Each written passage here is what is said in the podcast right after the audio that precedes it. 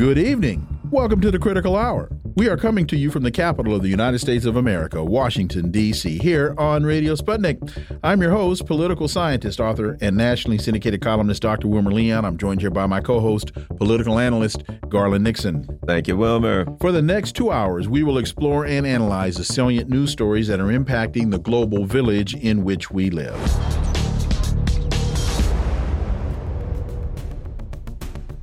According to Sputnik News, in an address to the nation today, Russian President Putin focused on a number of pressing issues related to the West's stance on Russia and Moscow's special military operation in Ukraine. For insight into this, we turn to our first guest. He's an international relations and security analyst based in Moscow, Mark Sleboda. As always, Mark, welcome back. Dr. Leon Garland, thanks for having me. It's always an honor and a pleasure to be on the Critical Hour. So, President Putin said earlier today, quote, "The purpose of this West is to weaken, divide, and ultimately destroy our country." They are already directly saying that in 1991 they were able to split the Soviet Union, and now the time has come for Russia itself, and that it should disintegrate into morally warring regions.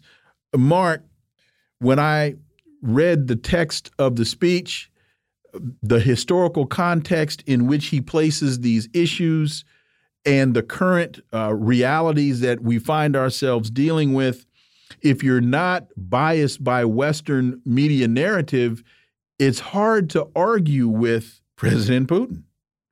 Yeah, um, I mean, there is a, a long historical context and a present context for this. Historical context, well, uh, immediately after World War One, uh, Western powers, the U.S., the United Kingdom, other European powers, and Japan uh, invaded the nascent Soviet Union in an attempt to uh, kill the Soviet Union, kill communism in its cradle, as it was referred to.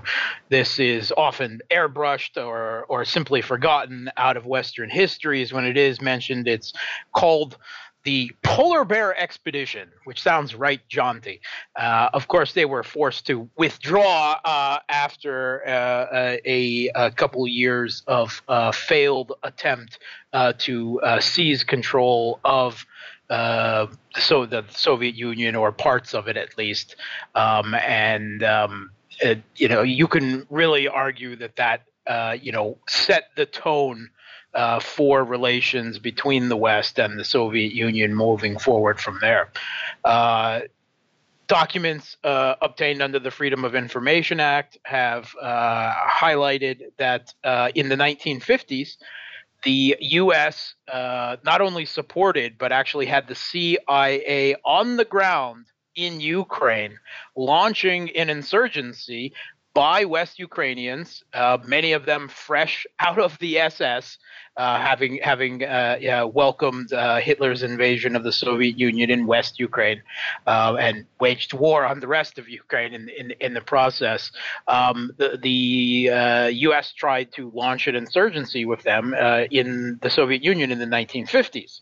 Again, something that's not commonly acknowledged or certainly not taught in Western history books, but of course that also failed and was crushed. And that one actually has very direct relatives because many of those were the grandfathers of, of many of the members of the uh, far right battalions uh, that are armed and funded by the Kiev regime backed by the U.S. today. So there's a long history and context for this. The more recent context, I mean, if we're not considering uh, the U.S. Um, uh, poking and prodding with the uh, dissolution of the Soviet Union, um, is that we have heard numerous uh, top European officials discussing exactly that. Um, uh, Western officials uh, talking that that Russia should be broken up so that it is no longer a threat, a threat to Western global hegemony, I, I suppose.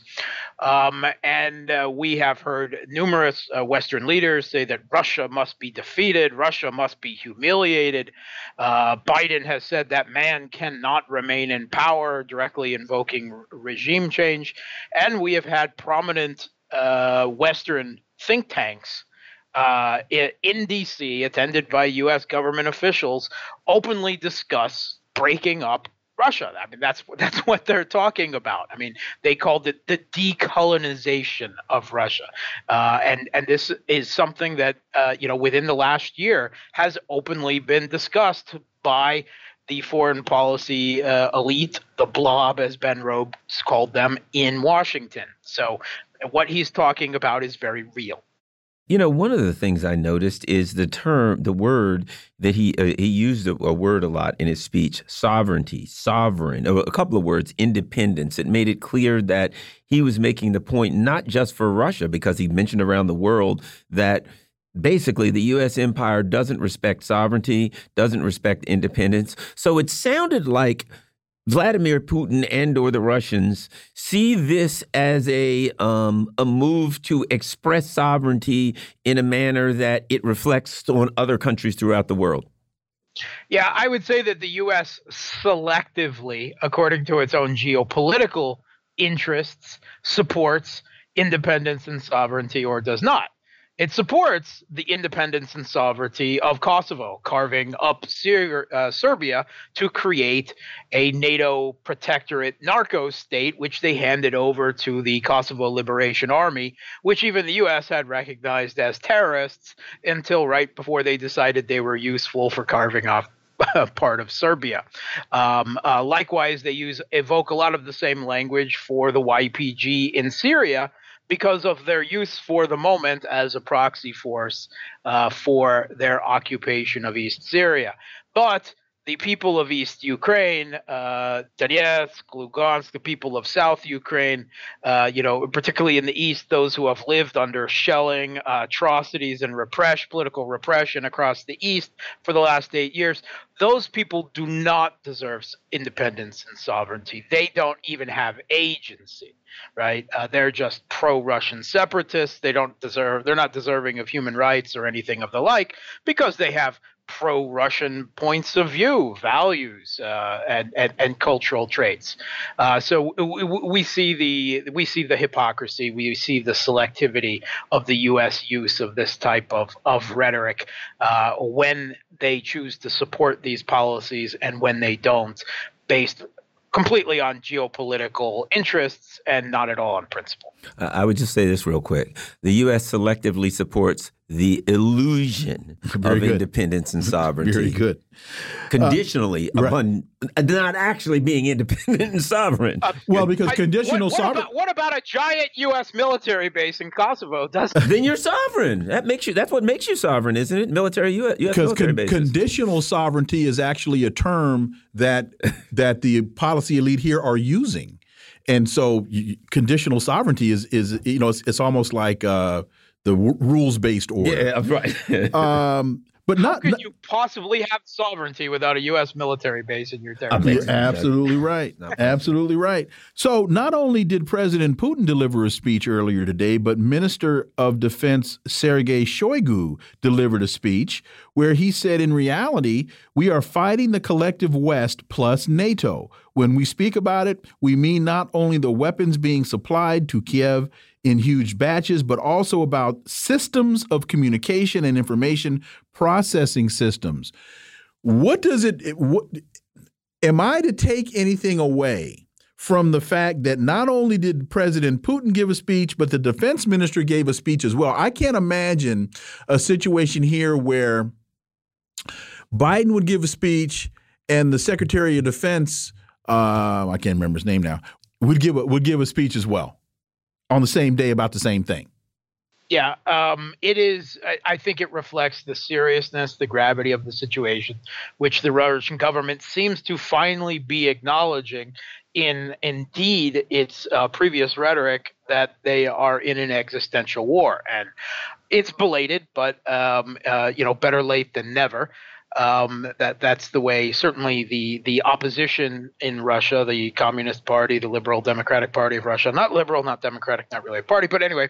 um, so um, they, um, you know, uh, certainly they've been calling for this for a long period of time, and the Kremlin has just uh, come around to it. As for, uh, you know, um, the Austin. fact the fact, yeah, Lloyd Austin. The fact that how could you forget Lloyd Austin? Right. Uh, the fact that the um, Russia is at war not just with a U.S. backed client state, but NATO uh, in total at this part. Of course, has been denied by Jens Stoltenberg. We're we're not at war with Russia.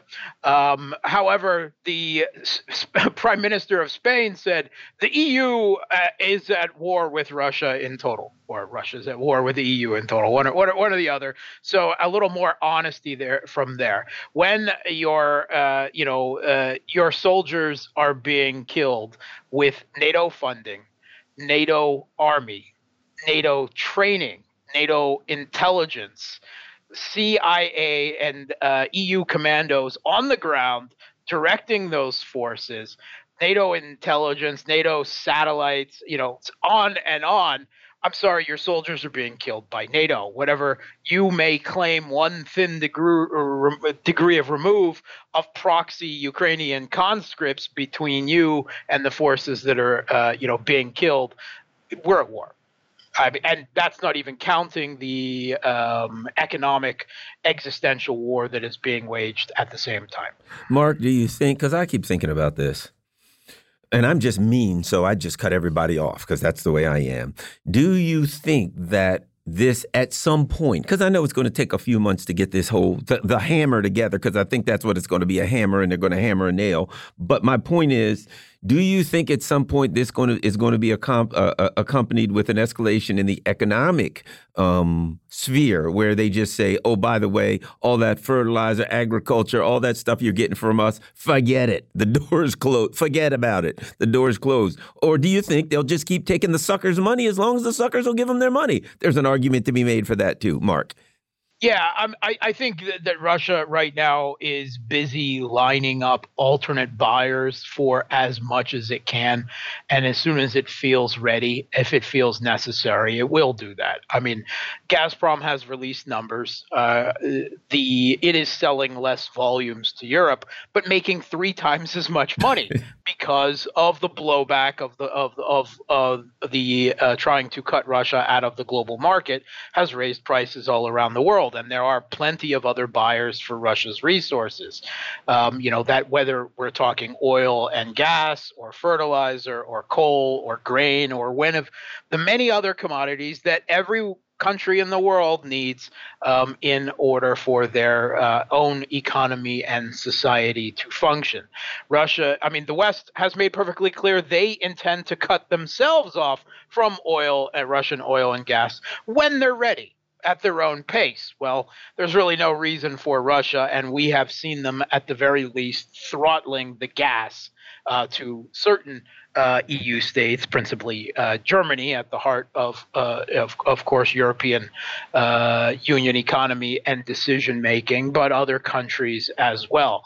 If the West has weaponized their entire economies uh, and their control of the global financial and economic architecture against Russia, well, there's absolutely no reason for Russia to not return in, in kind and weaponize their own economy, uh, their commodities, uh, against the West when it plays to their interests.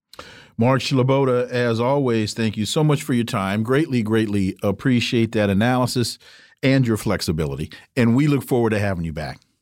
I'm so flexible. Not. Thanks, Mark. Folks, you're listening to the Critical Hour on Radio Sputnik. I'm Wilmer Leon, joined here by my co host, Garland Nixon. There's more on the other side. Stay tuned.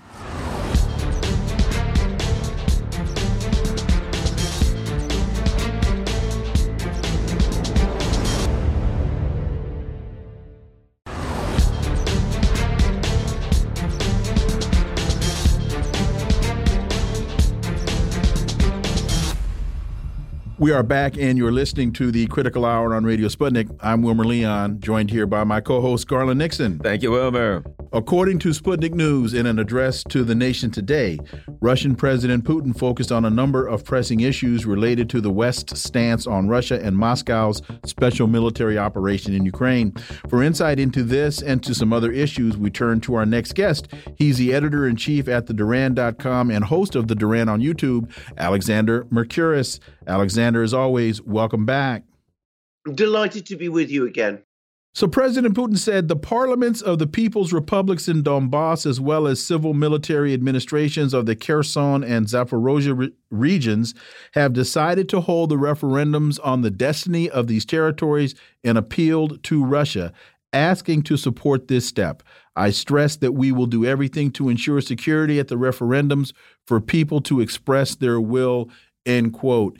Alexander, your thought on the speech, and it really seems as you as you read through the speech at various times, President Putin is saying, "I really didn't want to go this route, but you've left me no choice."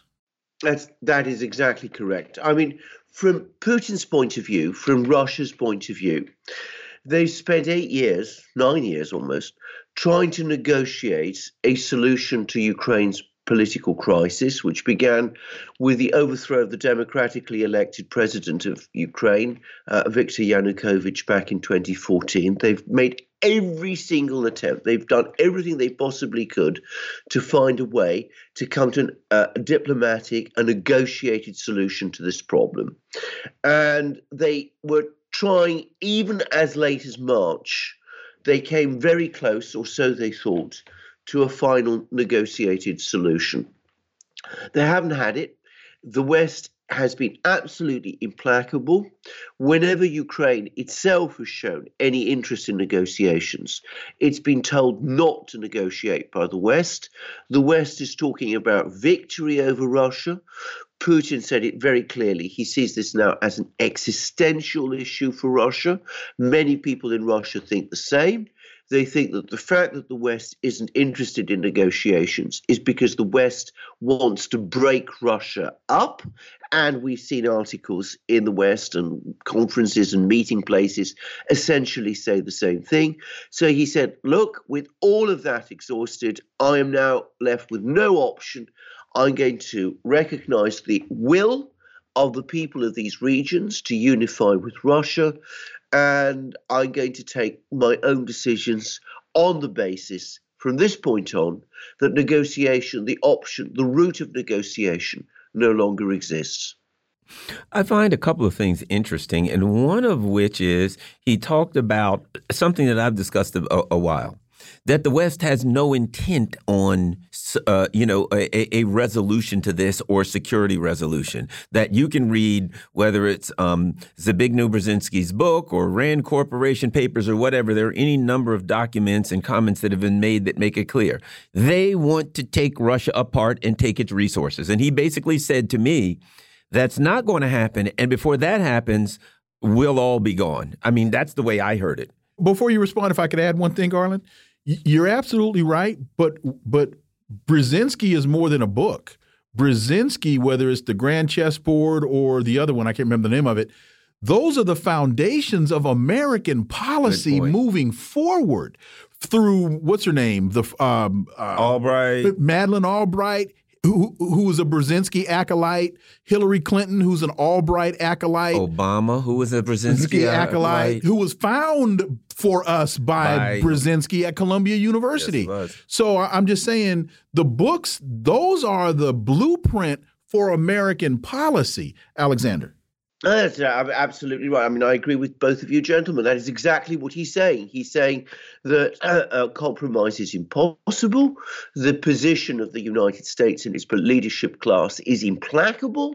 It's uh, wired to pursue this policy uh, right to the conclusion uh, that you both said. Basically, uh, subordinate us, break us up, seize our natural resources, defeat us on the battlefield. That's not going to happen. And ultimately, we are a nuclear power. And if you want to push the, those kind of policies to the points to the point of you know, um, you know, to their absolute final conclusion, then what you're risking is nuclear annihilation. It was actually a very clear speech, very forcefully expressed. It's expresses opinions, by the way, that most Russians agree with. I'm glad you ended that with that sentence because in the West, the narrative is Putin is a dictator, Putin is an autocrat, Putin is a madman. But what I understand the reality to be is he's a very shrewd, powerful, astute politician who is balancing a number of interests in his own country and that these aren't quote unquote his decisions he's operating the same way um, the same way an American president would operate based upon the dictates and the outcomes of his government. Think that's exactly correct. I mean, I think that the first thing to say about this is that every single opinion poll that I've seen, and even Western commentators accept now that these opinion polls are correct, show overwhelming support for Putin from the Russian people, overwhelming uh, support for this special military operation that's been taking place in Ukraine, for the entire direction of Russian policy in Ukraine. And uh, you're quite right he has to take public opinion in his own country into account. He has to balance the various different views that take place there. I think that on policy towards the West, he has until very recently, in Russian terms, been amongst the most restrained and moderate of people in Russia. If you go around uh, the Russian street, if you talk to people, you know, how most people in Russia feel outside that very small, tiny minority of ultra liberals that you find in Moscow, you will find that they generally take a much harder line about relations with the West than Putin has done. And the exasperation, in fact, that has often been expressed with Putin is that he's uh, he temporizes, he procrastinates, he's not as hardline as most people would like. Now, uh, someone that you're, I'm quite, uh, I'm sure, quite familiar with, uh, uh, uh a former ex, uh, excuse me, former Greek Prime Minister Alexis Tsipras. He recently said, well, you know, he did the, you know, pro forma, you know, solidarity with Ukraine stuff, but then he said that apart from the civilians that are the biggest loser, the biggest loser is Europe, is the European Union, which he said clearly lacks leadership, vision, and strategy. And he said, we need to reevaluate the sanctions. Were the measures correct? Or are we shooting ourselves in the foot? I think that's a rhetorical question. But your thought on that and Alexis Tsipras, you know, is it, it, it, I don't know much about him after he left, but it is of, of consequence that he particularly said it. Yeah, I think he's reflecting Greek opinion. You must bear in mind there's going to be elections in Greece in 2023, and there is a political uh, uh, aspect to this because Greek people are feeling under enormous economic and financial stress. I received an email only earlier today from my brother in Greece who lives in Greece. He tells me that electricity prices there have something like quadrupled. And at the same time, the government is now talking about energy rationing. And he says people are being asked to pay for more, more for electricity, even at the same time as they're going to be rationed the supply of electricity. And of course, Greece itself is a Greek is an Orthodox country.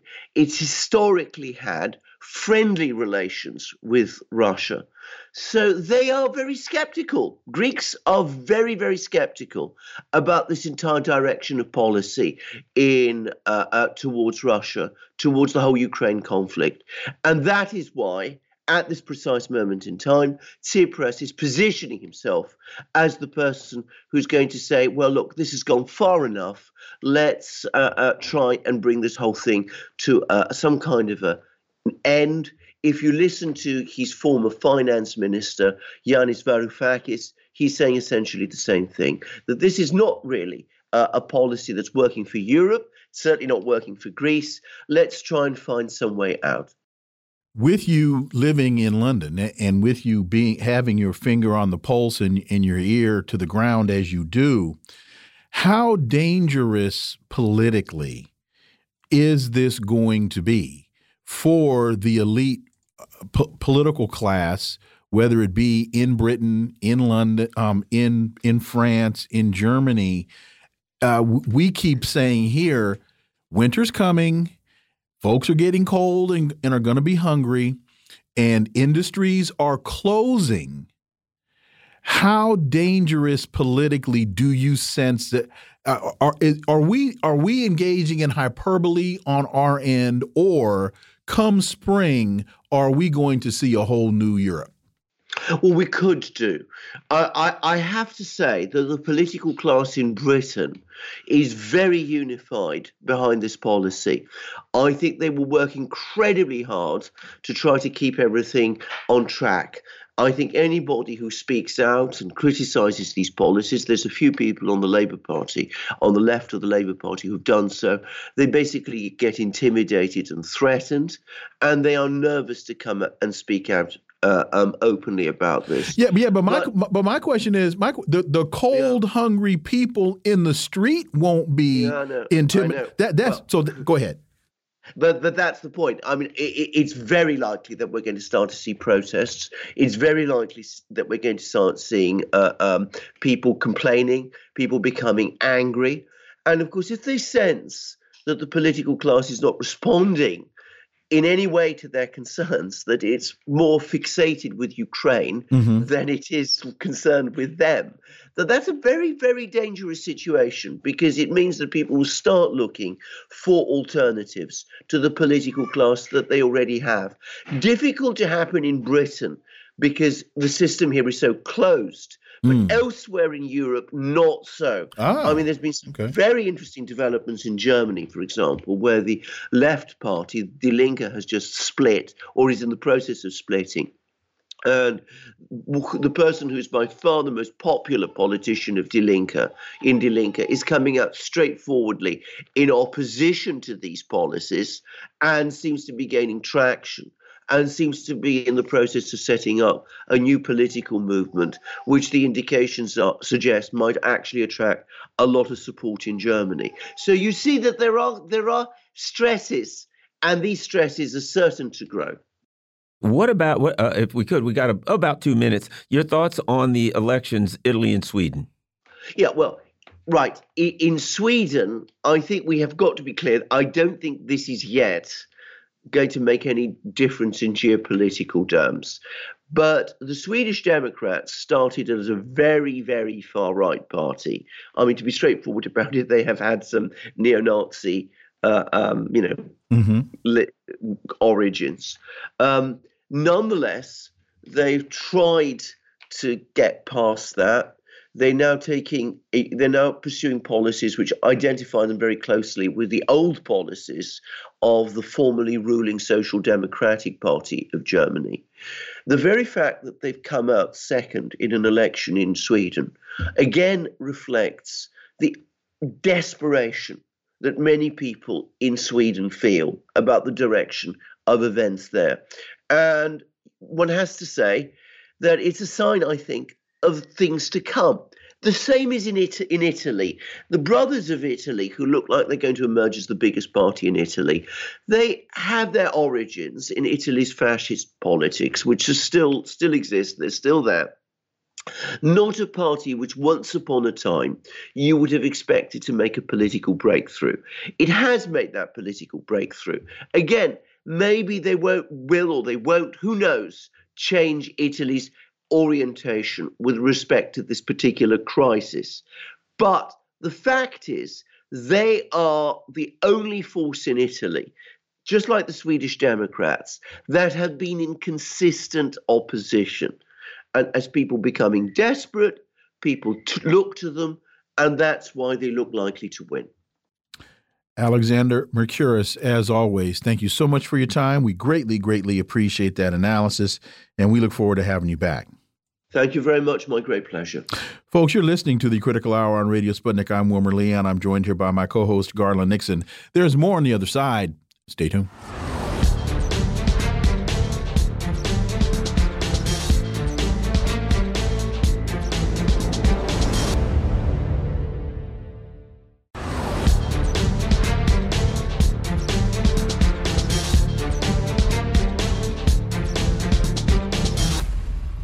We are back, and you're listening to the Critical Hour on Radio Sputnik. I'm Wilmer Leon, joined here by my co host, Garland Nixon. Thank you, Wilmer.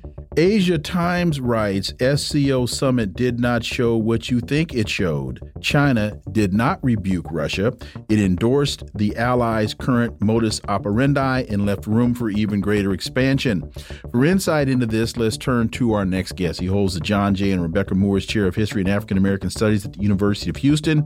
He's one of the most prolific writers of our time. His latest book is entitled The Counter Revolution of 1836 Texas Slavery, Jim Crow, and the Roots of American Fascism. Dr. Gerald Horne, as always, sir, welcome back. Thank you for inviting me. Before we get to the SCO story, uh, in an address to the Russian nation earlier today, President Putin focused on a number of pressing issues. Your thoughts on his speech as well as President Biden's speech?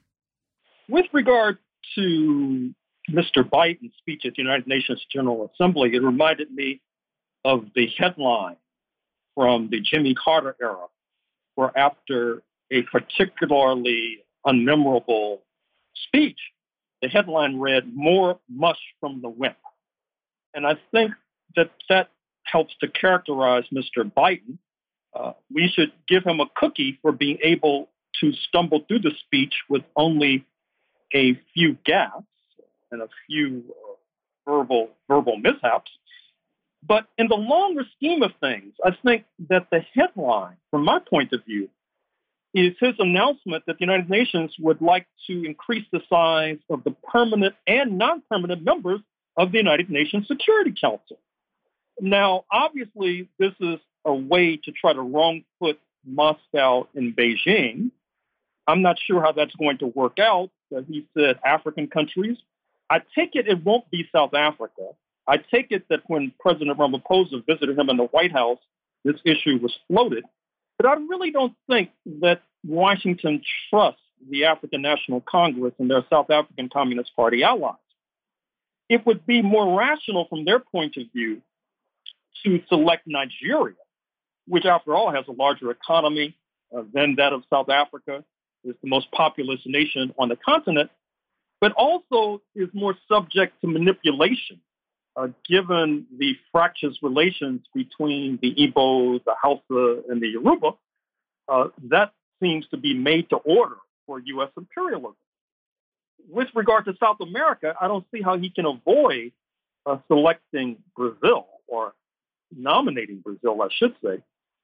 Although the inference I draw from that is that uh, perhaps this sells a larger an enlargement of the already sizable U.S. Embassy in Brasilia with a further complement of intelligence agents dispatched there, particularly if Lula da Silva is elected, or even if he is not elected in the next few days. I think that the enlargement of that embassy is preordained.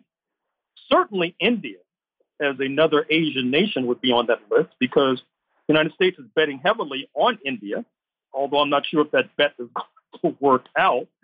But in any case, I don't think they have any choice. But the, the wider point that your audience should draw is that this is a kind of Hail Mary path of desperation by U.S. imperialism. It's like they're in a scrap and they feel that they need backup, but the backup have interests all their own, including the Nigerians. So I'm not sure how that's going to work out. Now, with regard to Mr. Putin's speech, I think to a certain extent it was inevitable in light of the apparent setback in Kharkiv. Uh, there was a lot of consternation, uh, left, right, and center uh, in Moscow as a result. If this works out as planned by Moscow, number one, with the referendum in these formerly Ukrainian territories, soon to be Russian territory, that will mean that an attack on these territories will be considered to be an attack on Russia itself, which could lead to an escalation, which would draw an even clearer demarcation in terms of what's happening, which is that this will be uh, seen by most neutral observers even as a proxy war with NATO, not just Ukraine, on one side of the barricades and Russia on the other. I'm looking to see what the response will be, not only in Washington, but in Poland and the Baltic republics, which are basically the tail wagging the dog. Just like the United States wants to fight Russia to the last Ukrainian, the Baltics and the Poles would like to fight Russia to the last U.S. taxpayer dollar. And so I'm wondering if they're going to put up or shut up. And somehow I think that they'll do neither. On the the subject of China, White House official says Biden comments on defending Taiwan speak for themselves. I think it is of consequence. I'd like to get your thoughts on uh, the Russia-China strategic alliance that on the, in Samarkand, on the side um, lines of the SCO, um, Presidents Putin and Xi spoke at length, apparently, um, prior to this recent announcement, in the same way they spoke at length prior to the beginning of the special military operation. And um, in view of that, what are your thoughts on uh, President Biden's comment about defending Taiwan and the fact that the White House didn't back down this time like they did before, you know, back off of it? I think that they're trying to make a virtue out of Mr. Biden's verbal verbal mishaps. In other words, I think that as a columnist for the Wall Street Journal put it, uh, they're turning Mr. Biden's mishaps into part of their strategy. Uh, that is to say, that Mr. Biden says that the United States will defend Taiwan, which seems to go against U.S. stated policy. The comment is walked back by White House staff, and that's happened more than once now. And I think that they're trying to throw the Chinese off balance, but I really just think they're throwing the Taiwanese off balance. With regard to China and Taiwan, in any case, what I find remarkable, particularly with regard to that article from the Asia Times that you're referencing, is that the mainstream press in the United States is becoming ever more untrustworthy. For example, from the Samarkand meeting in Central Asia, you would get the idea that there was a rift between Beijing and Moscow. You don't get the idea that clearly China sees Russia as a sort of firewall. And if heaven forfend, uh, Russia, the regime is toppled, that puts uh, U.S. imperialism closer to taking uh, down the People's Republic of China and the Chinese Communist Party. And you see something similar with regard to India, because supposedly India reprimanded Mr. Putin publicly, that is to say, Prime Minister Modi, but it's clear that the relationship between India and Russia, as they say, is higher than the Himalayas, is sweeter than honey, and stronger than steel. And India, more to the point, relies upon Russia as a kind of firewall to protect it against China. And so you cannot rely, not that you ever should have relied, upon the maunderings of the mainstream press which then brings me to this lunatic idea of putting an oil cap uh, on Russian energy exports to say that they're going to have to sell it at the price mandated by the North Atlantic country, uh, which is lunacy. Or why should Russia bend to that? But what's even more remarkable in the New York Times article a day or so ago, the reporter did not even mention Saudi Arabia, uh, which will have a say on the price of oil, which is not necessarily in favor of taking the pricing of oil out of their hands. And once again, you just cannot rely, even more than usual, on the, these U.S. press organs. And I think what that bespeaks is the kind of hysteria that's slowly spreading, like a film dissolve in a movie. You see a new scene emerging with a new balance of forces and a new correlation of forces and perhaps understandably and justifiably, the fact that this new correlation of forces may be crowned and headed by Beijing and Moscow is something that is frightening and causing delirium in the North Atlantic capitals. In fact, to your point, the Asia Times article points out combined with anecdotal evidence of Xi's supposed displeasure and Russia's public rebukes in the SCO, some Western analysts have rapidly concluded that the Sino Russian entente is off. This conclusion comes from poor analysis. In fact, Xi's statement and its surrounding actions indicate tacit acceptance of Russia's war. The Sino Russian entente flourished, even more so than in February. The West risks being hoodwinked by wishful thinking. I wanted to, uh, as we have a couple minutes left, go to this other Asia Times piece Cambodia not quite yet in a China debt trap. Cambodia's public debt is manageable for now, but 50 billion spending plans and rising US rates are quickly changing the equation. So what this what I take away from this is that the United States is now even going to wind up forcing Cambodia into the embrace of China. Your thoughts? Well, that'll be another impact of this ham fisted foreign policy coming out of Washington. But I must alert your audience to what I saw in France 24 just a few moments ago. The lights are already being dimmed in Belgium and in Greece and in other European nations. This is direct result of this crazed policy with regard to waging war against your major energy supplier of being Russia. Recall that in 1914, a prominent European diplomat said that after that war began, that's when the lights began to be dimmed in Europe. Uh, I'm afraid to say that this is happening already, quite literally. I'm not sure if I've mentioned this before, but let me say it here. Do not be surprised if the European Union uh, begins to pay money to the estate of the late Philadelphia crooner Teddy Pendergrass and adopting his signature song, Turn, Turn the lights off, light a candle.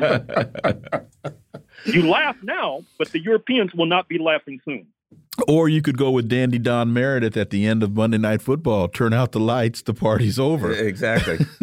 yeah, it, it, the situation's uh, situation doesn't look good for them, and and I suspect that that will have a significant um, effect on support for their leaders continuing to push the Ukraine narrative. About uh, 45 seconds.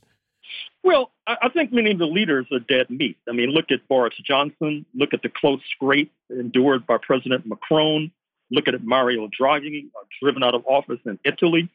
So, with regard to Chancellor Scholz, I think he's next on that ignominious list. And quickly, the shift then to the right because many of the in many of these countries it's right wing candidates that are now taking the helm particularly in Italy, with the elections coming up uh, within a few days, it's quite uh, dangerous that a neo-fascist will be elected from the so-called Brothers of Italy, which happens to be headed by a woman, Giorgia Meloni, and bringing back into influence the Silvio Berlusconi, who we thought we had discarded into the dustbin of history.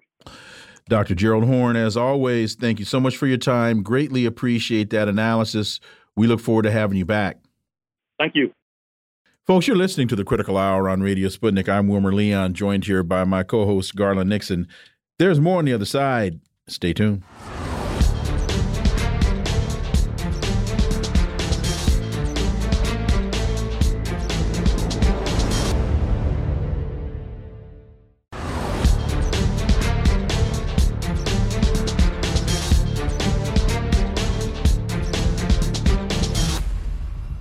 We are back, and you're listening to the Critical Hour on Radio Sputnik. I'm Wilmer Leon, joined here by my co host, Garland Nixon. Thank you, Wilmer.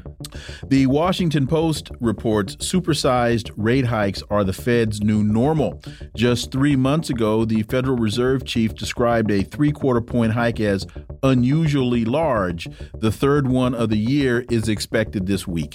For insight into this, let's turn to our next guest. He's a professor in economics and politics at St. Mary's College in California. He's the author of The Scourge of Neoliberalism U.S. Economic Policy from Reagan to Trump, Dr. Jack Rasmus. As always, Jack, welcome back. Glad to join you.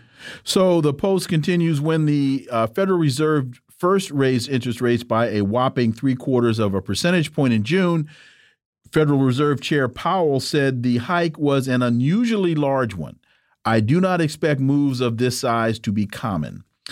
Just three months later, the Fed is poised to do the same thing again for the third consecutive time.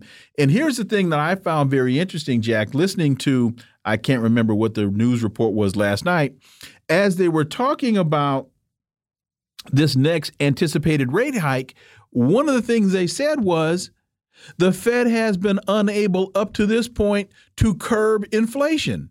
Well, that says to me the definition of stupidity is doing the same thing time and time again and failing and expecting a different result. So, this to me, they're in their own narrative. They're explaining their failure, but they seem to be unable to recognize it. Dr. Jack Rasmus. Yeah, well, I'll go one step further with you. you okay. Know, what did uh, what did he say? Powell say today? He said, "Oh, we can't do anything really about food or gasoline prices." Well, what the hell? I mean, most of the inflation is food and gasoline, mm-hmm. right? Mm, right. So, what the hell are they raising rates for? You might ask. You know, if they can't do anything about uh, what's really. I mean, by the way, food prices up uh, thirteen and a half percent in the last re- report. Uh, gas prices still up 26%. And if you notice, gas prices are drifting up a little bit, at least out here in California. So this little uh, uh, tick downward over the summer is ended, I think, and you're going to see uh, gas prices more slowly rise, but uh, certainly not not continue to fall. Uh, well, you know, as I've been saying, the inflation has three main compositions. One is you have a demand factor as the economy opened up, people got jobs, and you know even if they're mostly low paying, uh, and uh, uh, that drove up uh, prices, particularly for services, which they've uh, not been able to purchase during COVID as much as normal. Uh, so demand is about one third. About one third is also supply chain problems that still hang over from COVID, but were exacerbated significantly in the energy commodity sector by the sanctions uh, on Russia and the war. Uh, and then about a third of it is just outright price gouging by corporations. And when uh, taking advantage of the inflation and the expectations of inflation, uh, monopolistic corporations, by you know, in, in particular, you know, those those companies that three or four of them control the the industry that they're in, you know, like uh, chicken producers and uh, cereals, bread, and so forth. You know, three or four companies in the U.S. dominate that. Uh, they're the ones that are jacking up prices. In fact, you know, chicken uh, is up uh, like 17%. Chicken prices, you know, it's not that there's a problem of uh, demand increases, people eating so much more chicken. No, uh, it's a supply thing that the companies are are manipulating. The same thing with the cereal companies, the bread companies, you know, the grain companies, and you can look at that across the board. And uh, there's a lot of that going on. And uh, he, Powell, is going to do nothing about that. He said he can't do anything about that, right? I mean, that's market power, that's concentration, uh, that's monopolistic. Uh, uh, you know, control of uh, markets and the economy. And then, of course, they're certainly not going to do anything about the war and the sanctions. In fact, they're working on trying to intensify the sanctions finally uh, raising in, in the Senate, oh, we got to go after secondary sanctions. You know, if it doesn't work, uh, uh, trying to prevent uh, Russia from selling its oil and its uh, gas and its uh, commodities, then we got to go after those countries who are buying it, right? Secondary sanctions. And boy, are they now on thin ice if they go that direction. and they're trying to set the market price. um, in, in oil and gas and commodities. You know, they're just the, the G7 is so crazy they think they can they can set the price contrary to what the markets determine. You know, I mean, talk about you know anti laissez-faire mm. when it comes to their interests. Uh, that's going to fail, but but it shows you how desperate they're getting with regard to the sanctions. But the sanctions mean companies that are involved in the supply chain uh, for oil and commodities think something is coming. They got an excuse, you know, the shippers up their costs, the ship insurers up their costs, uh, all along the supply chain, they're all raising their costs. And of course, you get the problem here in the US. But the Fed and monetary policy interest rate hikes can do nothing about supply problems. It can only attack demand side. And that's only a third of the inflation. But they're going to take the inflation out on the backs of consumers and small businesses instead of addressing the two thirds where it really exists. And that's the reality because under neoliberal capitalism, monetary policy is the bludgeon uh, when it comes to inflation. They will not raise the taxes. Uh, you know, the five uh, trillion dollars that they gave in tax cuts or more uh, to uh, corporations and investors since 2018. Oh, no, no, neither party will raise those taxes. They could dampen inflation that way, but not fiscal policy. No, no, it's all monetary policy. The Fed is the weapon. You know, we've got an article, and it speaks about um, Biden hopes the Fed can tame inflation without triggering a recession. That won't be easy. It's a Washington Post article. Now, I'm not by any stretch of an imagination an economist, but I know that the Fed raising interest rates is not going to tame an inflation. It's going to create an inflation. Uh, I mean, it's it's going to uh, excuse me tame a recession. It's going to create or exacerbate a, the recession that we're already in. I find it hard to believe in this argument that President Biden, who has economic advisors around him, and the economic advisors if I know that, that they don't know that? Am I wrong in suspecting that they intend to create a recession and increase unemployment in, in, in hopes to at least um, settle things down enough so they can get it back under control, which of course it won't? Yeah, you're 100% right. Yeah, they know. I mean, they're not stupid. They know what they're doing. Look, at the beginning of the year, they said, "Oh, you know, there's not going to be any uh, any recession." Oh, about June came. Oh, well, you know, it'll be mild. We'll have a soft landing. Uh, well, you know, the Bank of America economists uh, just said today that the window for a soft landing is almost closed, and that was before this rate hike. Mm-hmm. Now it is closed. Uh, we're we're in a recession. There's no doubt. You know they're playing with definitions of what a recession is, um, but we're clearly drifting into the recession. Uh, no doubt about it. In my mind, the only question is how deep and how long it will go. And the longer they raise rates, the more they're going to push it into recession. And by the way, the longer they keep these this war going, you know, which that shows no end in sight either, uh, uh the more it's going to uh, result in in uh, uh, energy price increases. Inflation will stay high. Uh, see if if the demand uh, from the Fed, if if demand inflation is only about a third of the total, if the Fed precipitates a recession, yeah, it'll take out the demand side of inflation.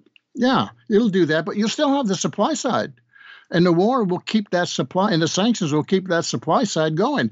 You're going to have a recession as I predict, uh, with in 2023 chronic continuing inflation of four to five percent. That's my my prediction.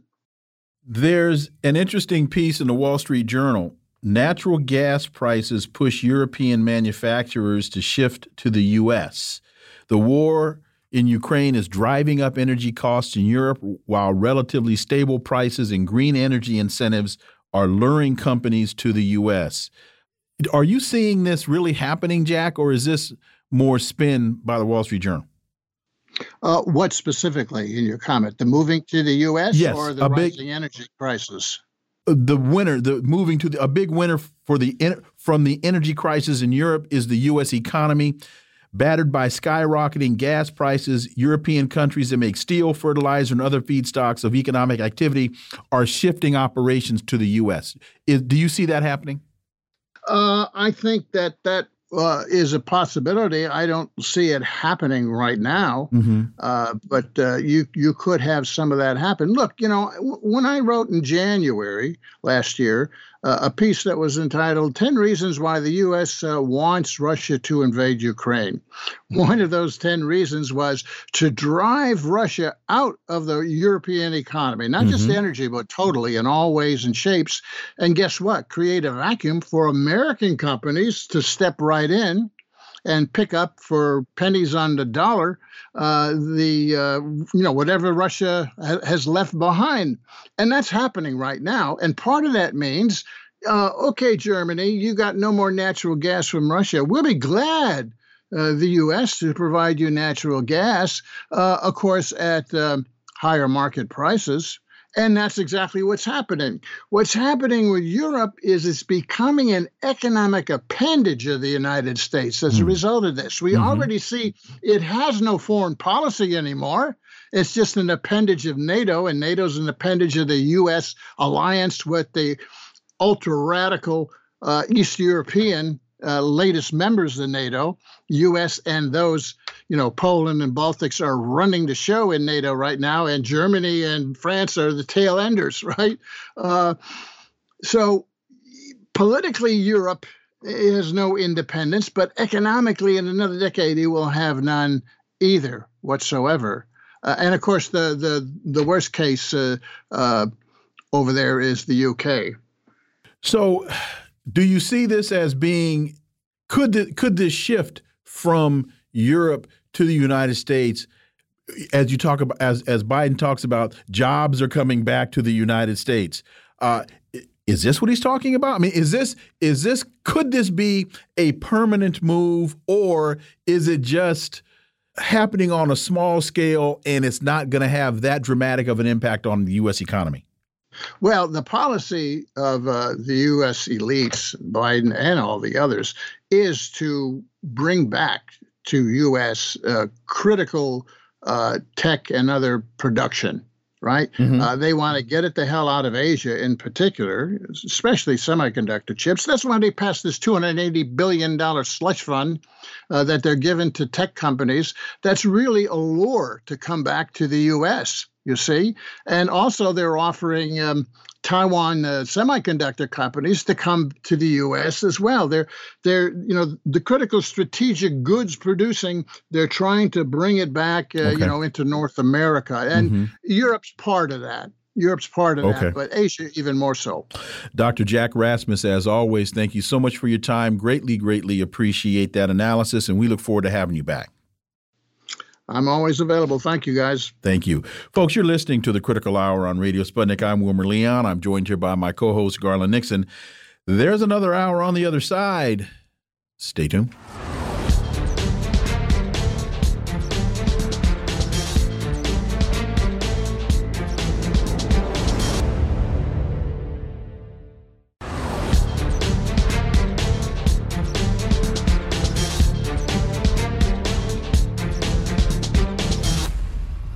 We are back, and you're listening to the Critical Hour on Radio Sputnik. I'm Wilmer Leon, joined here by my co host, Garland Nixon. Thank you, Wilmer.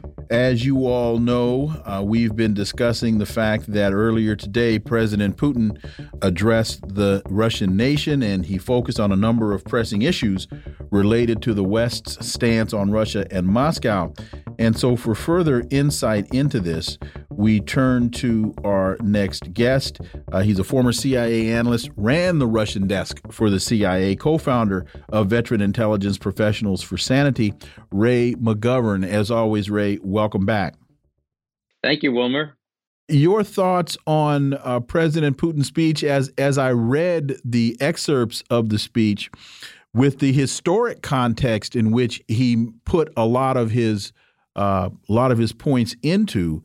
I, I, read that speech, and, and not only with the historical context, but even also then understanding a lot of the uh, dialogue and diatribe from Tony Blinken and from from President Biden. Putin's comments are hard to argue with. Well, now uh, you run the, the risk of being called uh, uh, in Putin's pocket, as I have been called. So uh, let's just go at it. Those are good questions. Well, let can me let me, me just okay? yes, we can. Let me just quickly respond and say I've been called worse by better. Go ahead. well, uh, this is big. This is big news. I mean, uh, this is a new stage. You know. Um, uh, Scott Ritter, my good friend, and who is often on programs like this with me, uh, talked uh, about a game changer. And that was a couple months ago. and he was ridiculed and assailed and usual. It happens to Scott all the time. What do you mean, the game changer? You think NATO's going to win? And Scott had to explain, no, I don't think Ukraine is going to win. What I'm saying is that the U.S. has upped the ante by saying they're going to supply all manner of what was it, fifty billion dollars of, of, weaponry? My God, that's a game changer. All right. Now, so far, um, the U.S. has been rather discreet, and uh, Biden has said he doesn't want to get war with Russia. And then he says, "Well, I'll give him these HIMARS. HIMARS sounds sexy, doesn't it? Uh, high mobility uh, anti aircraft missiles, okay, or systems. Now, they can go 50 miles. That's a lot, but it's not 190 miles, which some of the projectiles that could fit into HIMARS can go. So the US did draw this line and say, okay, 50 miles is 50 miles. We're not going to let 190 miles to go into play here because that would mean that the Ukrainians, the crazy ones, could uh, knock out that bridge at, at Kerch, where which connects the Russian mainland to Crimea. They could do more havoc in Crimea. Now, we're going to limit it to 50 miles. So what happened? Well, Foreign Minister Lavrov six weeks ago said 50 miles. Huh. Well, this is a formal statement he made. Okay, um, we have just changed our purview. We would have been satisfied with taking the Donbass and making sure that those Russian speakers in uh, in Donetsk and Lugansk are not shelled every day. But now we have to move. Geography requires us to move much farther north and much farther west. Why? HIMARS.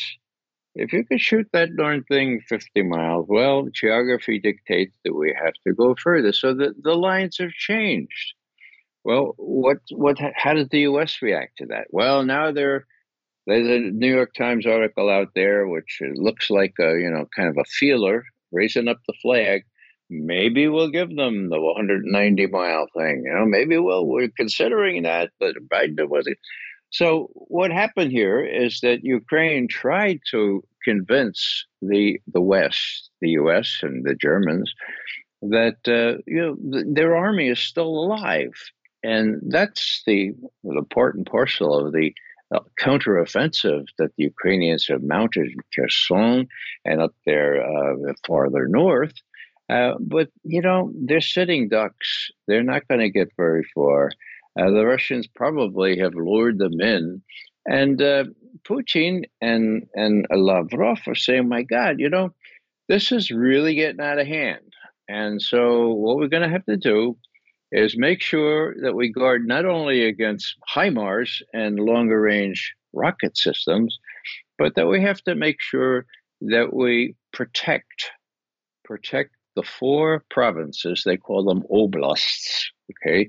They're regions in Ukraine that are about to hold referenda, okay? A referendum, each one of them, on whether to join Russia not to be an independent state anymore, but to actually join Russia. Whoa, that's big. Why is that big? Well, obviously, if you attack part of Russia, that's different from attacking Russian speaking people in Donbass or in southern Ukraine. So, Putin himself has upped the ante, and now he's put flesh behind it by saying, well, maybe up to 300,000 more people, well, more men, uh, will be uh, sent into Ukraine to secure these boundaries and make sure that these counteroffensives, such as they are, supported first and foremost by the U.S., don't make real headway. So the issue is joined. Uh, this is a big deal. And uh, my point here is that the the operative factor here, as far as we American citizens are concerned, is that 80% of the American people are totally in the dark about this whole business and therefore can be easily led down the primrose path, just as in Vietnam and other instances of this kind, to support a feckless war that this time involves a major enemy with nuclear weapons. It couldn't get much worse than that. I have an article in preparation here, which I'm which I'm trying to. Well, I, take, I titled it "Brainwashed for War with Russia," and what I'm trying to do is, in one last gasp, just give American readers three or four uh, links, okay? Uh, maybe it's a speech, maybe it's a, a video, not very long. If they look at those links, they'll see that they've been misled on this. And if you go back to 2014, when John Mearsheimer, to his very to his great credit, had that article uh, uh, published in Foreign Affairs, quote, why the Ukraine crisis is the West's fault, end quote. Well, I'll just finish up by saying that if there are historians that uh, survive what's what's about to come in terms of war, uh, they'll have to give due credit to John Mearsheimer because he is among the, the very few historians that saw this for what it was. All the rest of them played ball with the security services and the and the executive arm of our government. Well, Ray, you did say it couldn't get worse. I'll have to take umbrage with that. Uh, here's an interesting article from TASS. Russian Security Council Secretary Nikolai Patrushev will visit China on Monday, and they go on to say they're going to have consultations on strategic stability, et cetera, et cetera. Um, we certainly know that uh, President Xi and President Putin met last week at the in Samarkand on the, the sidelines of the SCO. You have, from the very beginning, spoken of Russia's economic big brother, China. Now, um, you know, the Biden, Joe Biden's running around again saying, oh, we will, you know, protect Taiwan from China in view of what's going on in, um, you know, with this speech and what's happening with Biden making those comments, Patrushev going to China. Put all that stuff together, Ray. Make some sense out of that for, for us. Well, there was an immensely important uh, summit that took place in Samarkand uh, exactly a week ago. And this was the second second meeting in person um, between uh, President um, Xi of China and President Putin of Russia. Now, they didn't make a big deal of it, but it was very clear that they emphasized uh, what has been the case now for almost a full year, namely, their alliance is described as something exceeding, that's the word, exceeding a normal alliance. And in February, February 4th of this year, they said it has no upper end. Okay. Now that came through in spades in what these gentlemen said to one another and how they played it up. It came through in spades in what Putin did in that press conference he had afterwards. Uh, so, what I'm saying here is that uh, what the Western media and their continuing attempt to deceive the American public, they they took one phrase out of context. Uh, Putin, in his introductory remarks, said, "You know, we we understand. We understand that the Chinese are." Are, are interested and they're concerned about what, what's going on in Ukraine. Aha! Chinese are concerned. Oh, fissures in the Sino Russian relationship, fissures becoming cave, becoming caverns. Oh man, they're at each other again. They're disunited.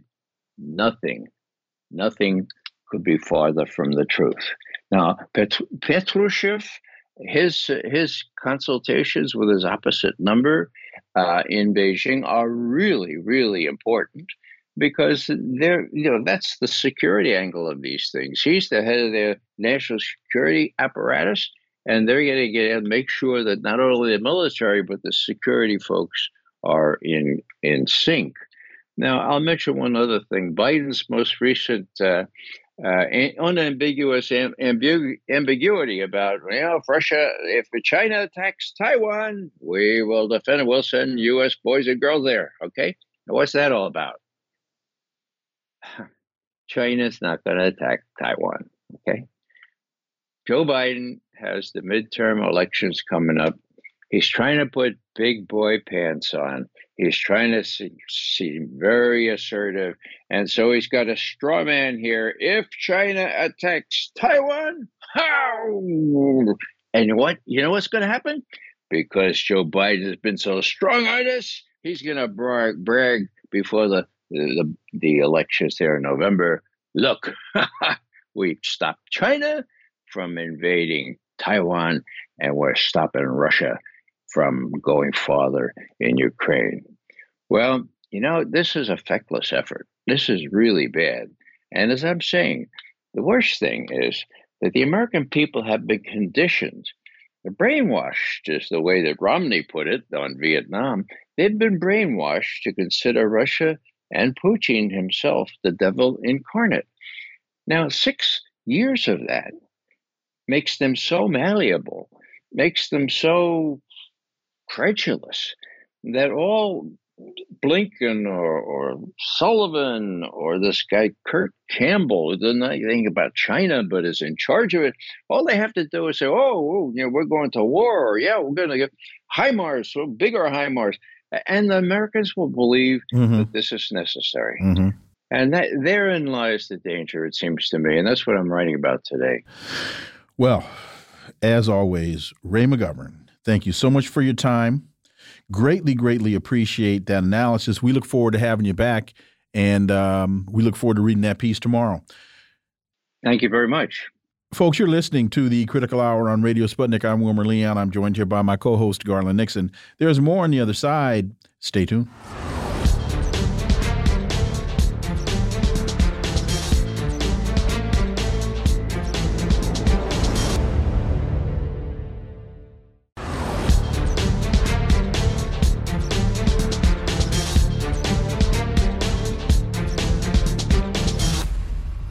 We are back, and you're listening to the Critical Hour on Radio Sputnik. I'm Wilmer Leon, joined here by my co host, Garland Nixon. Thank you, Wilmer.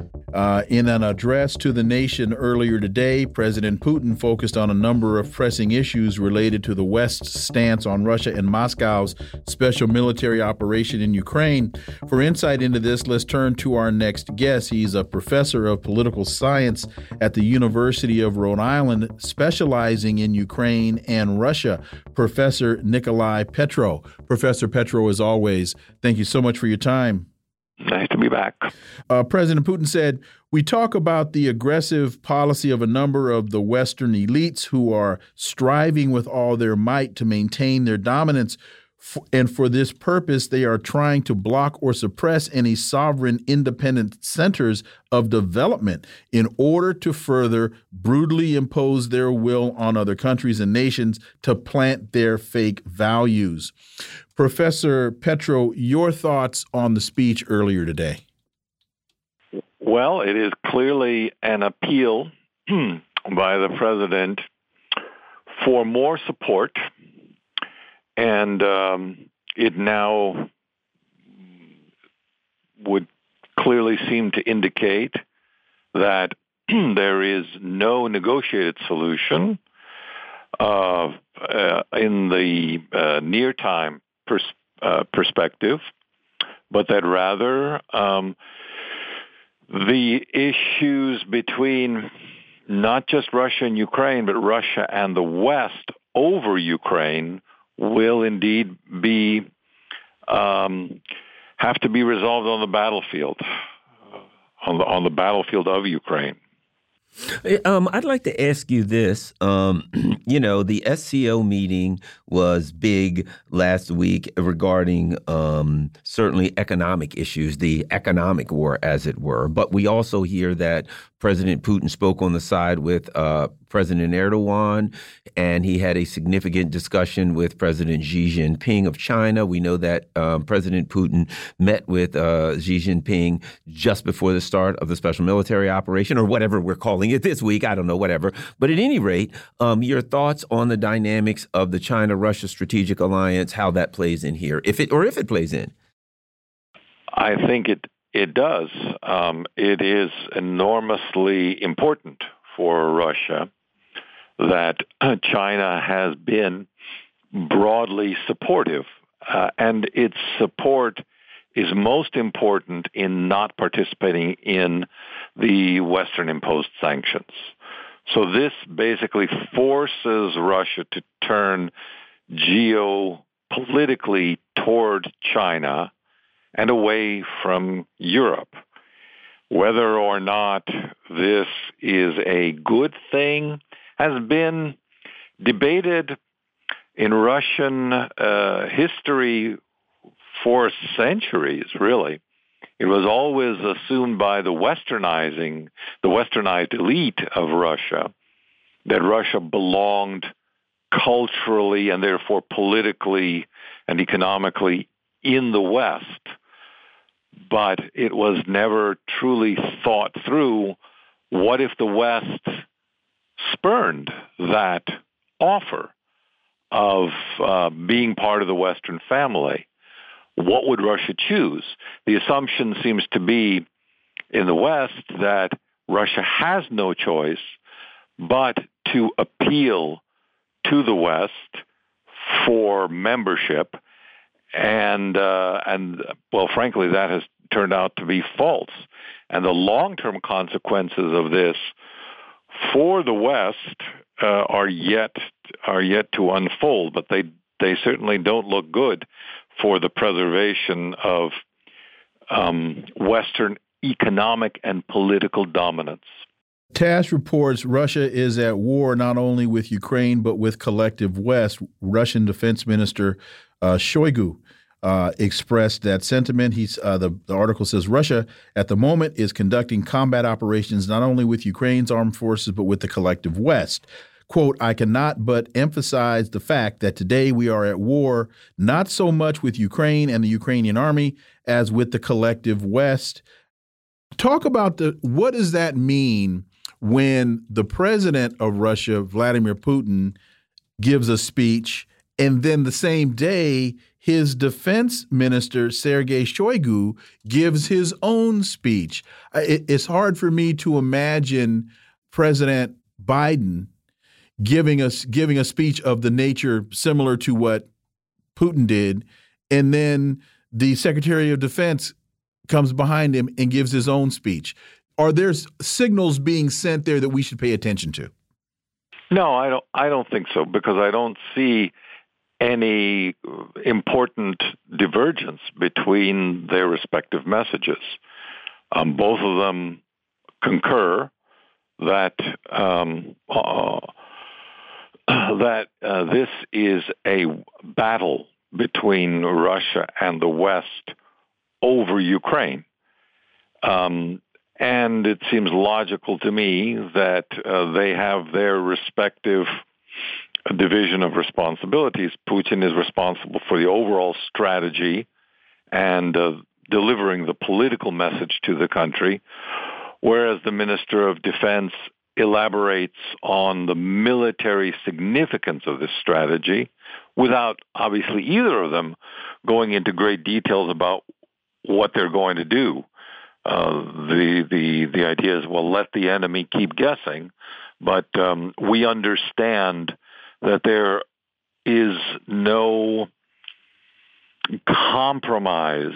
Both of them, I think, would agree in saying that there is no compromise short of uh, what what Russia uh, itself has to view as a victory, and this sets up a confrontation with those in the West that demand a clear military victory for the West over Russia.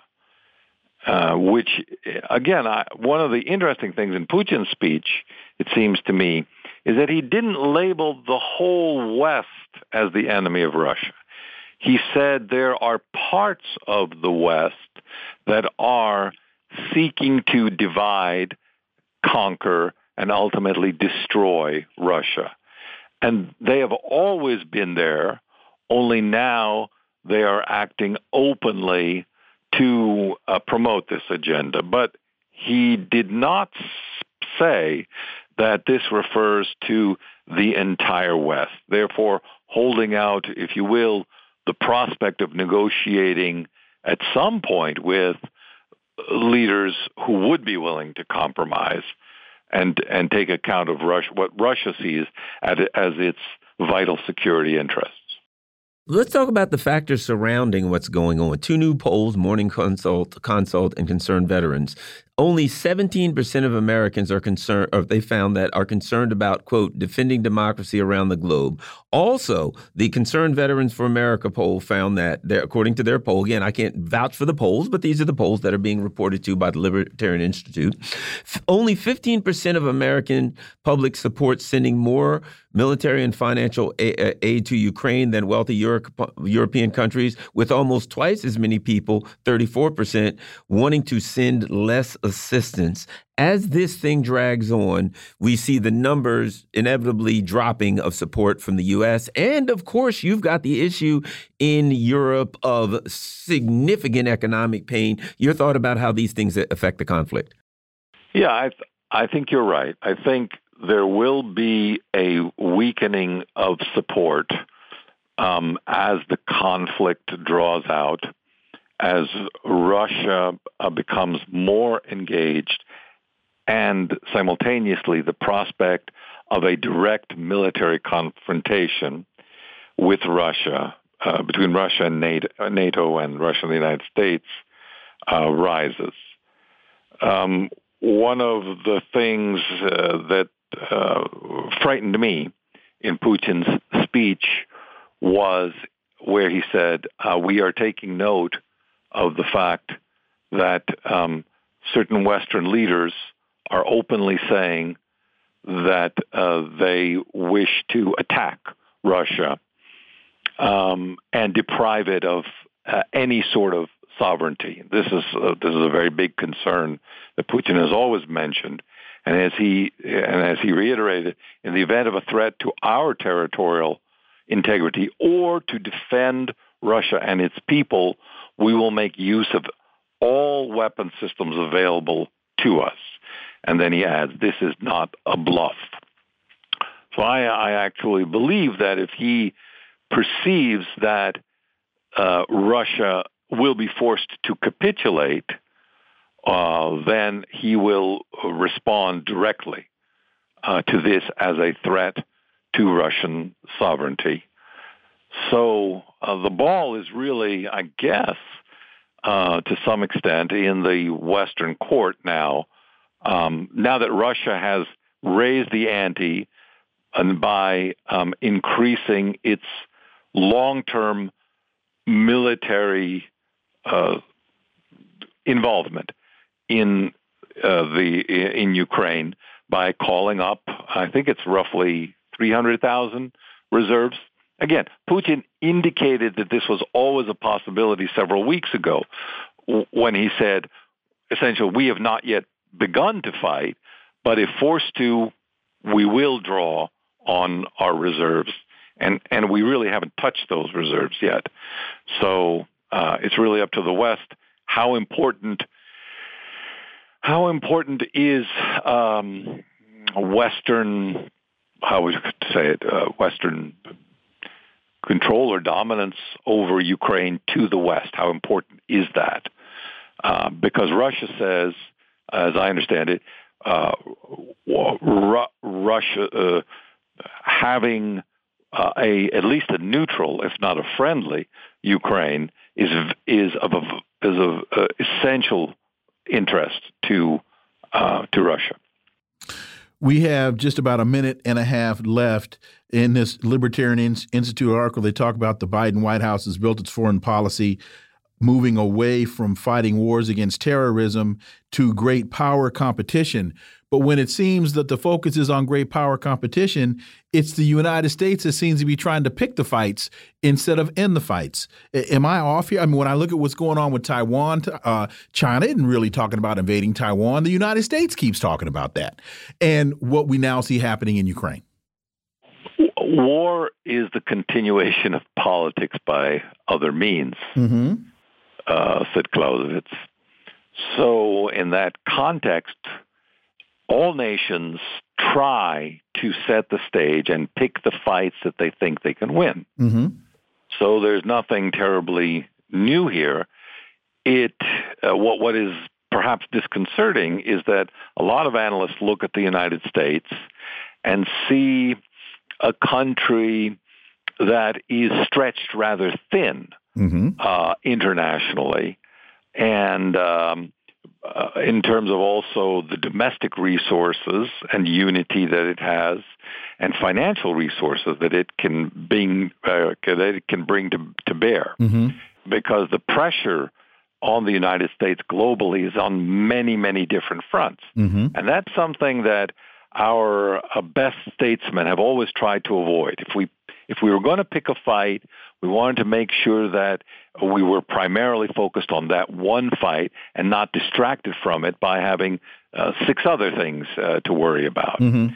This is a problem right now because I think we may have a disconnect in the White uh, in the White House between uh, the perception of what our capabilities are and what our real okay. capabilities are globally. And the best example, evidence of that, is essentially the the uh, inability to to to manage sanctions against mm-hmm. Russia mm-hmm. in a way that harms Russia more than the West. Professor Nikolai Petro, as always, thank you so much for your time. Really appreciate that analysis. We look forward to having you back. Thank you. You're listening to the Critical Hour on Radio Sputnik. I'm Wilmer Leon, joined here by my co host, Garland Nixon. There's more on the other side. Stay tuned.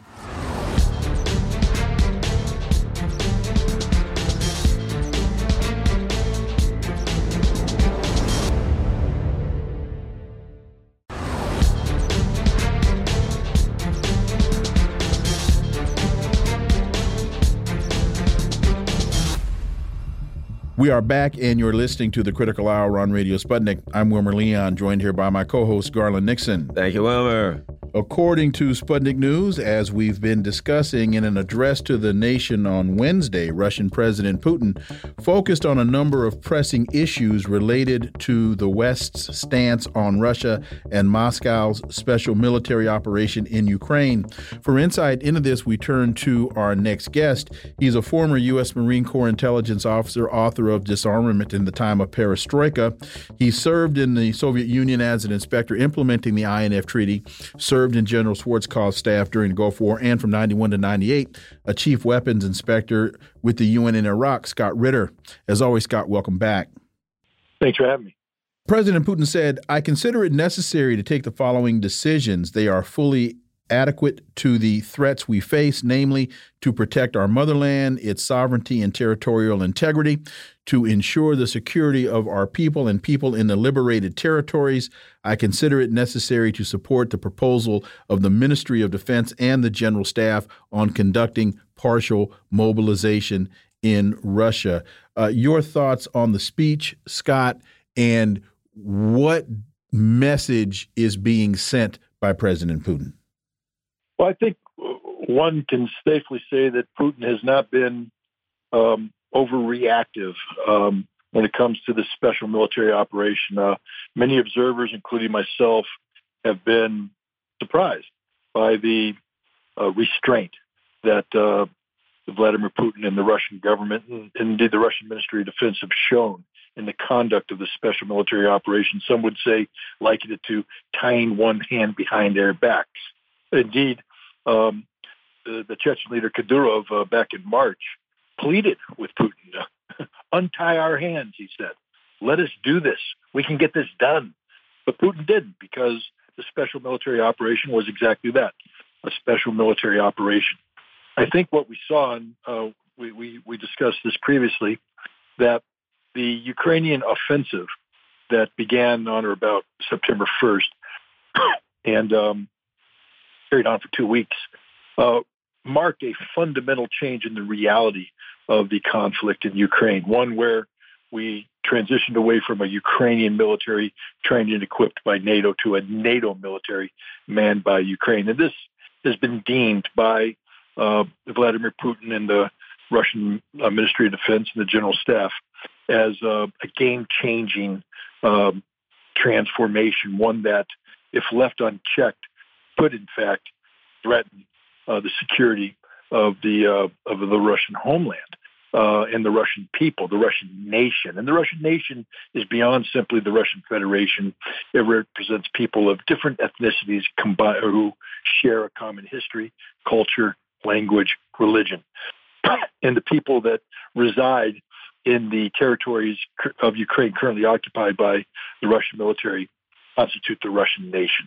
So uh, Putin has determined that um, has agreed with the recommendation. I think the Russian military recognized it too. I mean, they suffered, in my opinion, a humiliation with the loss of Kharkov, and with that humiliation came a recognition that if they are to achieve uh, the objectives set forth by Vladimir Putin in initiating the special military operation, denazification, demilitarization, uh, Ukraine neutral in perpetuity, uh, that they're going to need more forces. They had insufficient forces uh, available to the task being assigned. Um, they they chose uh, a path, partial mobilization, which is sort of a um, uh, an in between. Um, you know, some people were recommending that uh, Russia maintain the special military operation and simply seek to recruit using uh, volunteers, uh, such along the lines of the 85,000 volunteers that have been trained by the Chechens in their special military facilities uh, to date. Um, other people spoke of a general mobilization, which would tap into the totality of Russia's 25 million man reserve component. Um, but I believe that if you went general mobilization, that that would be self-defeating because you would have um, massive disruption of the Russian economy. So they, they've chosen a middle ground, partial mobilization, around one percent of its uh, mobilization capacity, 300,000 uh, personnel, all of whom have previous military experience, will be brought to in service not as conscripts but as contracted soldiers. Uh, they will sign a standard service contract for the duration of the conflict. Um, moreover, it appears that these won't be frontline troops. These troops will be brought in to secure the borders of the Russian Federation and to provide strategic depth to the territories currently encompassing the special military operation. This will free up uh, the principal uh, frontline forces of, of, of Russia and its allies to focus purely on um, closing with and destroying the Ukrainian uh, enemy. Now, in addition to this, uh, this is being linked with or, or, or, happening in parallel with a decision to conduct referendum in the um, Donbass regions, Lugansk and Donetsk People's Republic, and the occupied territories, Kherson, Zaporizhia, and others that um, where Russian troops currently uh, control. The idea is that um, they're going to vote in favor of joining the Russian Federation. And it's uh, Putin has made it clear that uh, once these referendum are completed, and they're expected to take place between September 23rd and September 27th, that the Russian Parliament, the Duma, will uh, will approve. Putin will sign on, and suddenly we have a new Russia. Uh, and this is the sad reality of the Ukrainian conflict, because as Putin said in his speech, uh, this is all on the West. Don't blame Russia for any of this. Russia tried their best to avoid a conflict. They provided several diplomatic paths uh, leading away from conflict. They were stymied the entire time by Ukraine and the West, which deceived Russia into believing that the Minsk process was legitimate, when now we know is simply buying time uh, so that NATO could train the Ukrainian army to forcefully retake the Donbass. Uh, the special military operation was supposed to be uh, low key uh, to achieve limited demilitarization uh, and denazification, but instead NATO transformed it into a much more intense uh, conflict. And now Russia uh, has to respond. Um, they're going to take equivalent of 20% of Ukraine's soil that will now become part of Russia. And this may not be the end because Putin spoke of the necessity of freeing the Russian nation from the yoke of the uh, Ukrainian tyranny, uh, the Nazis that currently reside, which means Places like Odessa and Kharkiv are also targeted, but Russia doesn't occupy them yet. So the first step is to create a new foundation of reality. Um, these territories now become the Russian motherland, and if they are attacked, Russia will not respond with a special military operation, but rather with operations uh, akin to war. Whatever title Russia wants to put on it, that's a legality that's up to the Russian government. but this will be gloves off, all hands free, total doctrine applied, um, and it will result in the absolute destruction of Ukrainian military and what's left of the Ukrainian state. That's the situation we're in. Russia's put NATO on notice that this is the new reality and that if NATO wants to interfere, Russia is more than happy to destroy them as well. And if NATO wants to make this about something bigger than that, to threaten the Russian nation, that Russia has the means necessary to destroy the entire West. Um, that means nuclear war. So the, the, the stakes have been raised. Russia's gone all in right now. And the question is, is the West willing to match those stakes? And I think the answer is no. Uh, so um, this is a game changer. This is uh, the beginning of the end, and uh, the end will be a complete Russian victory over Ukraine and a radical embarrassment of NATO. And because this is linked to an economic conflict, this will result in the not only defeat of the European Union, but more than likely the dismemberment of the European Union. Let me ask you this, Scott. I think it's important to um, discuss China in that last week on the sidelines at Samarkand, um, we know that um, Xi Jinping and uh, Vladimir Putin had a discussion. We also know that they had a discussion in February, just a week or two um, before the beginning of this special military operation. Um, your thoughts on the things that have happened in Taiwan, that conversation, and how China fits into this um, puzzle? Well, we, I think we we oftentimes fall victim into um, focusing solely on the military conflict in Ukraine, and we lose sight of the fact that this is actually a global conflict, a global geopolitical economic uh, conflict between Russia, China, and its allies, and the United States, Europe, and their allies. Um, this was a conflict that was framed by uh, Vladimir Putin and uh, Xi Jinping when they met on February 4th in Beijing earlier this year, uh, where they said that the rules-based international order that was being promulgated by the United States, in essence, a system where the world revolves around an American singularity, um, is being is going to be replaced by a law-based international order, uh, the foundation of which is the United Nations Charter, which uh, promotes a multipolarity where Russia, China, India, and other nations are all equal um, in, in, in the world. The United States is welcome to join if they want to. Um, but the, the day of American hegemony is over, um, and that that's being challenged. Uh, so the, you know the the Russians and the Chinese have made it clear that's that's the war they're fighting on the big on the big picture, and we can never forget that the United States and, uh, and NATO, Europe, and the allies in the Pacific are seeking to uh, tie China's hands in the same way that they t- tried to ch- tie Russia's hands leading up to this current conflict. That is, threatening the imposition of um, punishing sanctions designed to deter any uh, potential Chinese military action. I'll just cut to the chase here. Uh, this morning, Xi Jinping instructed the Chinese military to be prepared to conduct real war. That the time of training for war is over. It's time to prepare for real war. I think you're right. Not only did Russia and China meet at the uh, Shanghai Cooperation Organization, not only did China turn to Russia and say, we support you fully in what you're doing, but Russia turned to China and said, we support you fully too, and you better act sooner rather than later, because right now, NATO, we put NATO on their back feet. They're the weakest they've ever been. Uh, if you move on Taiwan, we are literally presenting the United States, we're putting them in the horns of a dilemma. Um, which one do they respond to?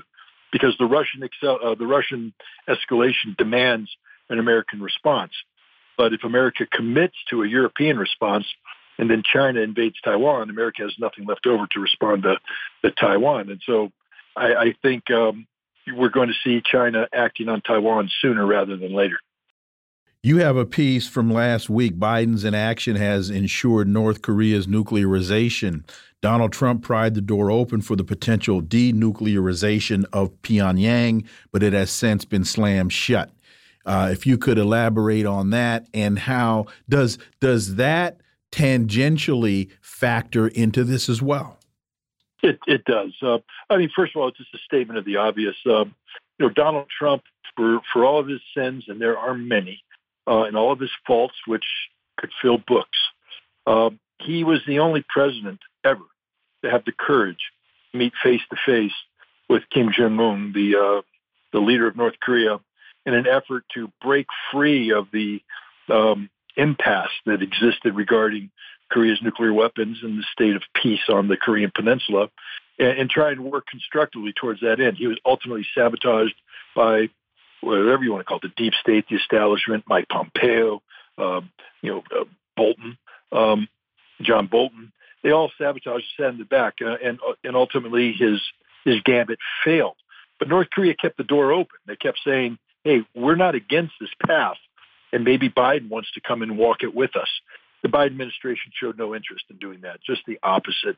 And North Korea shut the door, slammed it shut, locked it, and said, okay, we're done with denuclearization. We're now certifying our nuclear program, program as being, you know, permanent, and we have a nuclear posture which permits us to launch a preemptive nuclear strike against any nation trying to threaten us. The United States and South Korea have always said, hey, Kim, you don't want to go to war with us because our first move will be to decapitate you. Um, and what Kim said is, you go for my throat, you all die. Everybody dies. We're going to nuke everything. Uh, game changer. It, uh, it, it, it fundamentally changes, um, you know, America's military posture in the region. Japan, South Korea now live under the permanent threat of nuclear annihilation, all thanks to the inaction of Joe Biden. But the other thing that's interesting here is that both Russia and China have failed to condemn North Korea. And I think what we're going to see is that, uh, to the contrary, uh, both are going to move to recognize North Korea as an established nuclear power, and that um, in doing so, they're going to open up economic interaction with North Korea that immediately nullifies the economic sanctions uh, that the United States and the West were holding over North Korea. You know, this is similar to what happened with Iran. Iran just joined the, the Shanghai Cooperation mm-hmm. Organization, mm-hmm. and in doing so, Iran has been basically given immunity to American sanctions. So the United States um, by continuing going down this path of sanctioning people, is actually sanctioned, sanctioned itself into a corner. It did it with Russia. It's doing it with China. It did it with North Korea. It's doing it with Iran. This is a whole new world where all the nations are coming together in opposition to, um, you know, the, the American singularity. And final point as we get out, and I know we ran a little long, but I think as as Garland loves to say, General Winter rides his trusty steed across the European tundra, he's going we're going to see some of the EU nations break away because they're cold and they're hungry and winter has is afoot and they don't have any gas. And so that's that's also I think going to show its ugly head uh 20 seconds. No, you're absolutely right. Uh, this this is an economic war, and part and parcel is the um, economic suicide that Europe is undergoing. And understand, this isn't what Russia's intent was. Mm -hmm. Russia didn't plan this. This is something that Europe did to itself, that the United States did to Europe. And uh, Russia's just sitting back and saying, if that's what you want to do, do it.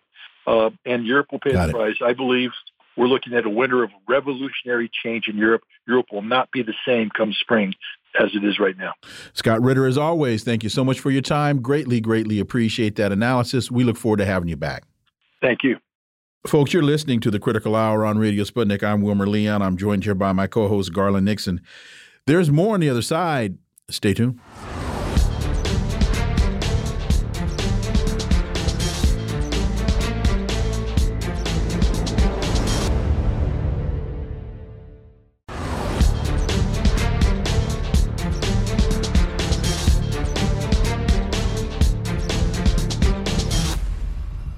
Are back, and you're listening to the Critical Hour on Radio Sputnik. I'm Wilmer Leon, joined here by my co host, Garland Nixon. Thank you, Wilmer. Evo Morales says U.S. the only pariah that provokes coups and wars. After warnings from the Biden administration to Russia against the use of nuclear weapons, Evo Morales recalled that the U.S. is the only one that has used such weapons against civilians. For insight into this, let's turn to our next guest. She's the co editor of Popular Resistance, Dr. Margaret Flowers. As always, Margaret, welcome back. Oh, thank you so much. It's always great to be with you, Wilmer and Garland. Uh, so, your thoughts, uh, Evo Morales, uh, kind of pointing out the obvious, but it's the obvious that a lot of people seem you know, they don't they don't want to discuss. Yeah, No, and it's you know it's great that these Latin American leaders are and uh, and others are you know starting to tell more of the truth about the United States. But yeah, it's absolutely true that when it comes to nuclear weapons, the United States has demonstrated clearly that it's more of a threat than other countries. You know, U.S. and Russia have the most by far nuclear weapons in the world, but the United States, starting under President Obama, has been investing I think, it like a trillion dollars to upgrade apparently our nuclear arsenal so that it can be more usable, uh, which is, you know, a scary thought. And then, of course, you know, with the, the nuclear treaties that the United States has withdrawn from the United Nations, uh, nuclear ban treaty that so many countries, I think it was more than 120 countries that voted for it in the United Nations, and now more than 50 countries that have ratified it. But the United States is not even talking about, you know, ratifying that treaty and starting to draw down its nuclear arsenal. So definitely, you know, and, and the history, of course, as, as Evo Morales talked about, the United States, uh, you know, intervening in other countries in many ways, including aggressively, uh, makes us much more of a threat. You know, I think it's important that this come came from Evo Morales because you know after what happened in in in um in his own country, you know, wherein the U.S. has, you know, done so many coups and so many terrible things in Latin America, but we have, you know, Nicaragua and Venezuela and Cuba that have held out.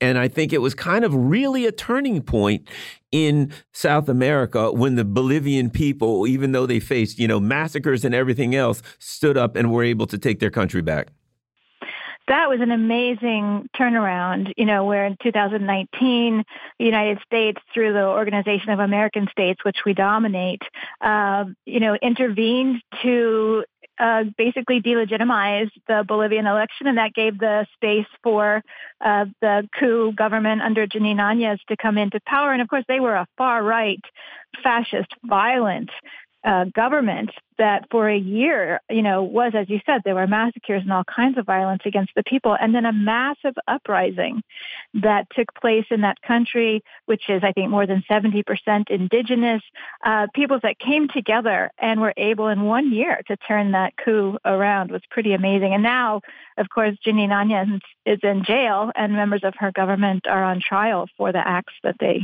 you know, did. In this Orinoco Tribune piece, it says uh, what we talked about at the top. Morales saying the only pariah is the U.S. that provokes coups and wars in the world. Faced with the accusations that Russia could use nuclear weapons during its military operation in Ukraine, the Kremlin has pointed out it does not seek to do so. This while Washington is insisting that it can, Secretary of State Blinken acknowledged in August that his country could use weapons in any war in extreme circumstances. It's interesting that as we look at what's going on in Taiwan, the United States, uh, Joe Biden said on Sunday, if China attacks Taiwan, but China isn't talking about attacking Taiwan. Putin says, look, if you keep escalating this thing, we're a nuclear power you're a nuclear power.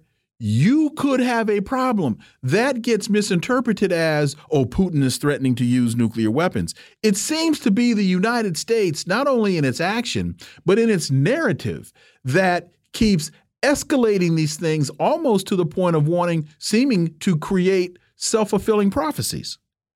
Yeah, that's the scary thing. I mean, that's why we're in the situation that we're in right now in Ukraine, right? Because, you know, Russia kept saying, look, we have this ceasefire agreement. Let's abide by it. You know, you made this deal about not escalating or expanding NATO. You know, why don't we do that? And, you know, and meanwhile, the U.S. was backing the Ukrainian army, providing training and weapons, and that army, army was killing, you know, thousands of ethnic Russians in the in the Donbas region.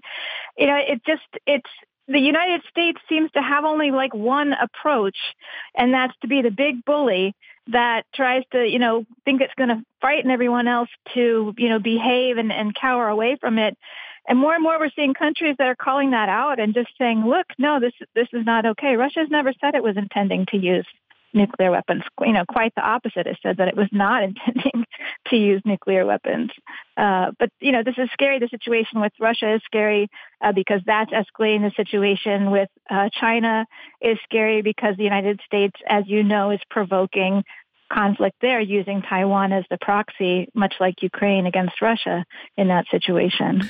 How much of this rhetoric do you really see as being for domestic consumption as opposed to international uh, consumption, in that frightening the American people and fertilizing the ground for fueling and funding the military industrial complex? Well, course, that's always a part of it, right? I mean, building uh, consensus in the United States against these countries like Russia, like China. Uh, that's the way that the United States is able to get away with this aggression and these escalations, and then you know justify quote unquote you know its its military spending, which is all going into the profits of the military industrial complex, and there's all kinds of ties between that and and uh, people within the Pentagon or formerly within the Pentagon. Um, so it's you know it's a huge racket. We're we're you know we've talked about this before we're an empire economy. We're a military economy in the United States, and you have to have conflict to keep that going. But I think that it is scary to see the U.S. actually moving on that. You know, Biden uh, moved on this in ways that you know President Trump certainly didn't, even though we had the same national security strategy under the Trump administration of great power conflict. Uh, I think Biden's being reckless, and uh, that's concerning to me. Uh, moving back to South America, latest poll shows increase for Lula and possibility of first round victory. Um, the uh, former president Lula da Silva of the Workers' Party of Brazil is now at 47 percent in uh, over uh, and Jair Bolsonaro of the of the Liberal Party is polling at about 31 percent. Not only is it a blowout, he may possibly win this in the first round. Your thought about what's going on? And uh, let me add this: and there's, uh, of course, notable concerns that the U.S. or other uh, outside entities could try to interfere. Your thoughts on uh, what's happening with Lula da Silva? Well, U.S. interference in Latin American elections is almost almost a given. It seems like, and you know, and it's no different in the situation in Brazil. You know, going all the way back to the removal of the president Dilma Rousseff, and also uh, going after uh, Lula with this this false prosecution against him, uh, the car wash, you know, conspiracy, and uh, you know, it's it's concerning because we've got some interesting articles that are out there. I think uh, Fairness and Accuracy in Reporting has a really good one looking at public broadcasting system in the U.S. and BBC in the U.K. putting out propaganda for Bolsonaro, who you know it sounds all right, like the Liberal Party, he's a far right fascist. He's he's a uh, an extremely scary person, and uh, and this is who the United States is backing in Brazil. Of course, you know behind closed doors, but the and the media is complicit with this. So it'll be a real uh, turnaround, I think, for Brazil if Lula is successful in winning this presidency. You know, despite these odds against him of the you know the whole propaganda machine. Uh, but that's, you know, again, it's a people coming together and rising up and organizing to change the situation in their country. What about the concerns of a Lula victory? And then, as there are articles now discussing Bolsonaro and a coup, and especially in the context of understanding that Brazil is just, what, 30 years removed from uh, being controlled by the military. So the whole, consti the whole uh, constitutional construct and concept hasn't been able to really take hold there. Uh, your your thoughts about concerns of a coup? Yeah, and you know, and that was the situation in Bolivia. It's why you know it's the difference between Venezuela in 2002 when they tried to conduct a coup against Chavez, and within 48 hours the people turned that around because Chavez came from the military, he had strong ties to the military. Uh, what what Evo Morales didn't have in Bolivia is he did not have that control over the military, and so the coup was successful there. I don't know what Lula's uh, relationship is with the military and police in Brazil, and and what they would do in a situation where Bolsonaro to try to conduct a coup there. Uh, but that's certainly a possibility. I do, don't you? I do think that the distance between um, Bolsonaro and um, Lula widening, I do think that the popular support makes it the, the, more, especially if he crosses 50%. There's two ways to look at it. I think that makes it less likely of a coup rather than more likely. I've heard both arguments. We got about 45 seconds. Yeah, I mean that's that's always the important thing is that the people can turn popular opinion and make a coup seem less uh, likely to be successful if they're able to show greater support for Lula. That would be somewhat of a protective factor. Dr. Margaret Flowers, as always, thank you so much for your time. We really appreciate that analysis, and we look forward to having you back. Thank you. Folks, you've been listening to the Critical Hour here on Radio Sputnik. Thank you for allowing our voices into your space. On behalf of myself and my co host, Garland Nixon, we hope you were informed and enlightened. And we look forward to talking with you all right here tomorrow on Radio Sputnik. Be safe. Peace and blessings. We're out.